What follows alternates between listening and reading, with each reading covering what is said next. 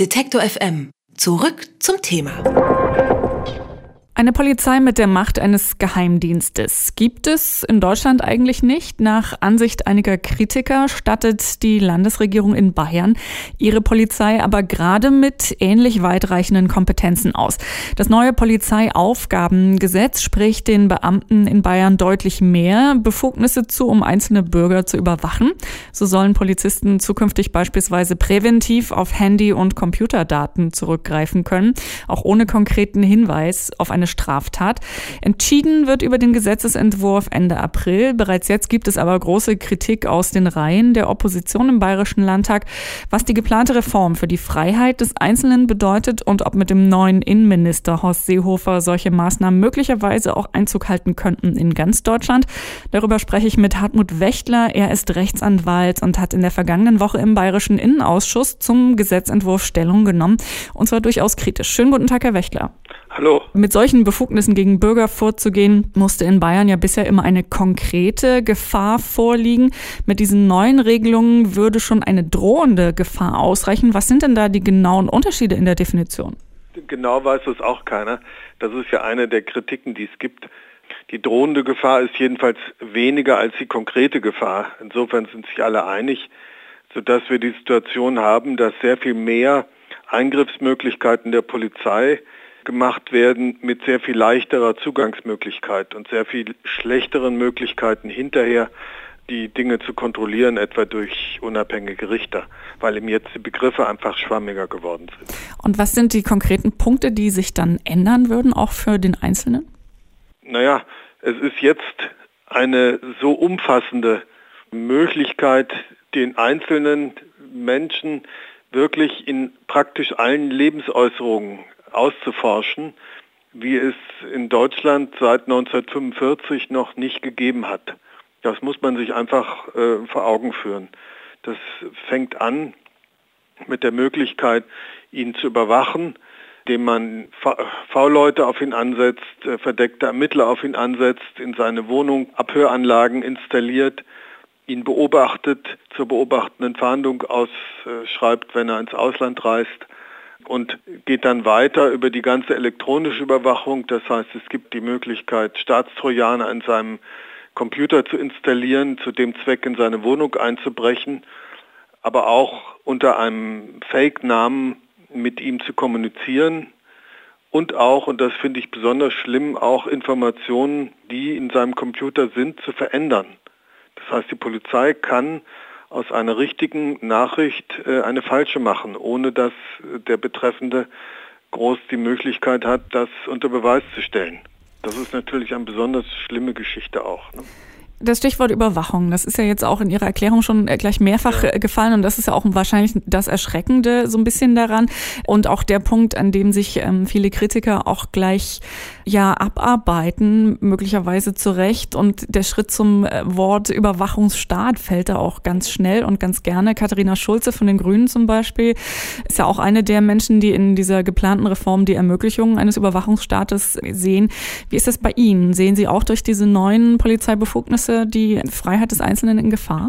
Wenn jede Lebensäußerung, die ein Mensch von sich gibt, registriert und überwacht werden kann und wenn das alles zusammengeführt werden kann, dann hat man ein perfektes Profil eines Menschen. Sie wissen ja selbst, was man alles dem Computer anvertraut. Da gibt es ja im Grunde, wenn Sie den Inhalt eines Computers kennen, dann ist der Mensch im Grunde nackt. So sieht es ja heute aus, weil die Menschen ja zunehmend alle Lebensäußerungen über ihre Computer abwickeln. Und ähm, deswegen müsste man erwarten, dass der Eingriff in diese Welt der Computer, in diese äh, technische Kommunikation, elektronische Kommunikation, dass das mit erheblichen Hindernissen verbunden ist. Und das sehen wir eben leider nicht, sondern die Schwelle polizeilichen Eingreifens ist heruntergesetzt. Die Kontrolle ist äh, erschwert, also gerade umgekehrt, wie es sein müsste.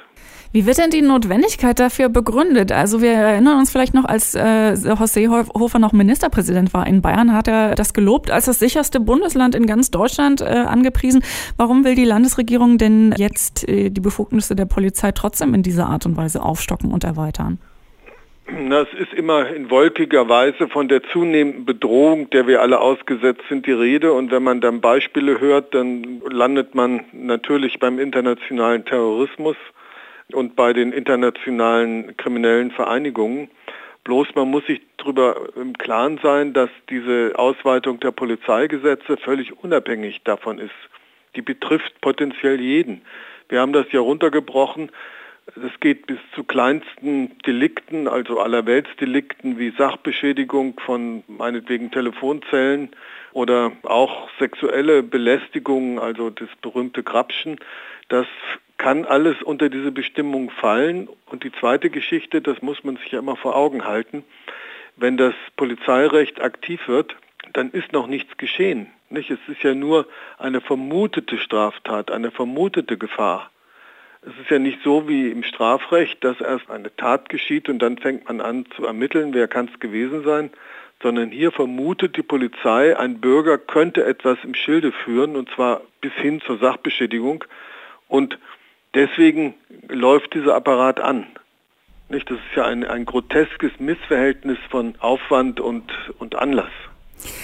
Sie waren ja einer der Menschen, die im Bayerischen Innenausschuss ähm, zu diesem Thema befragt wurden und eine Einschätzung abgeben sollten. Hatten Sie das Gefühl, dass man Ihre Bedenken und die Bedenken anderer Menschen da hört? Nein, in keiner Weise. Die, die CSU hat von vornherein klargemacht, dass sie dieses Gesetz in der Form durchbringen will. Sie hat die absolute Mehrheit im, im Landtag und so wird es auch beschlossen werden.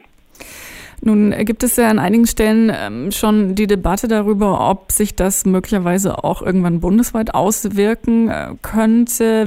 Für, für wie realistisch halten Sie es denn, dass Horst Seehofer, der nun auch neuer Innenminister ist, diese in Bayern begonnenen Pläne auch auf Bundesebene durchsetzen will? Vieles von dem, was hier in Bayern jetzt exerziert wird, soll auf andere Bundesländer übertragen werden. Es gibt schon in verschiedenen Ländern, Nordrhein-Westfalen zum Beispiel, gibt es bereits ziemlich konkrete Vorstellungen. Baden-Württemberg hat auch ein neues Polizeigesetz erlassen, was allerdings nicht so schlimm ist wie das bayerische. Es ist ein deutlich sichtbarer Trend, der die anderen Polizeigesetze der Länder auch erreichen wird. Das ist sicher. Außerdem will man ein, ein Modell entwerfen, den die Länder möglichst annehmen sollen. Und dieses Modell wird aussehen wie das bayerische. Durch ein neues Polizeiaufgabengesetz könnte die Polizei in Bayern äh, bald mit wesentlich mehr Befugnissen ausgestattet werden und wird es wahrscheinlich auch, was diese geplante Reform für die Freiheit des Einzelnen bedeutet. Darüber habe ich mit dem Rechtsanwalt Hartmut Wächtler gesprochen. Er war bei Beratungen zum Gesetz als Sachverständiger gehört worden, beziehungsweise wie wir gerade gehört haben. Hat er zumindest seine Bedenken vorbringen können, ob es was bringt, ist eher fraglich. Ich sage trotzdem vielen herzlichen Dank für das Gespräch bei Detective M. Bitteschön. Detektor FM kann man übrigens auch live hören. Wir senden rund um die Uhr ein Online-Radio mit Kopf, Herz und Haltung.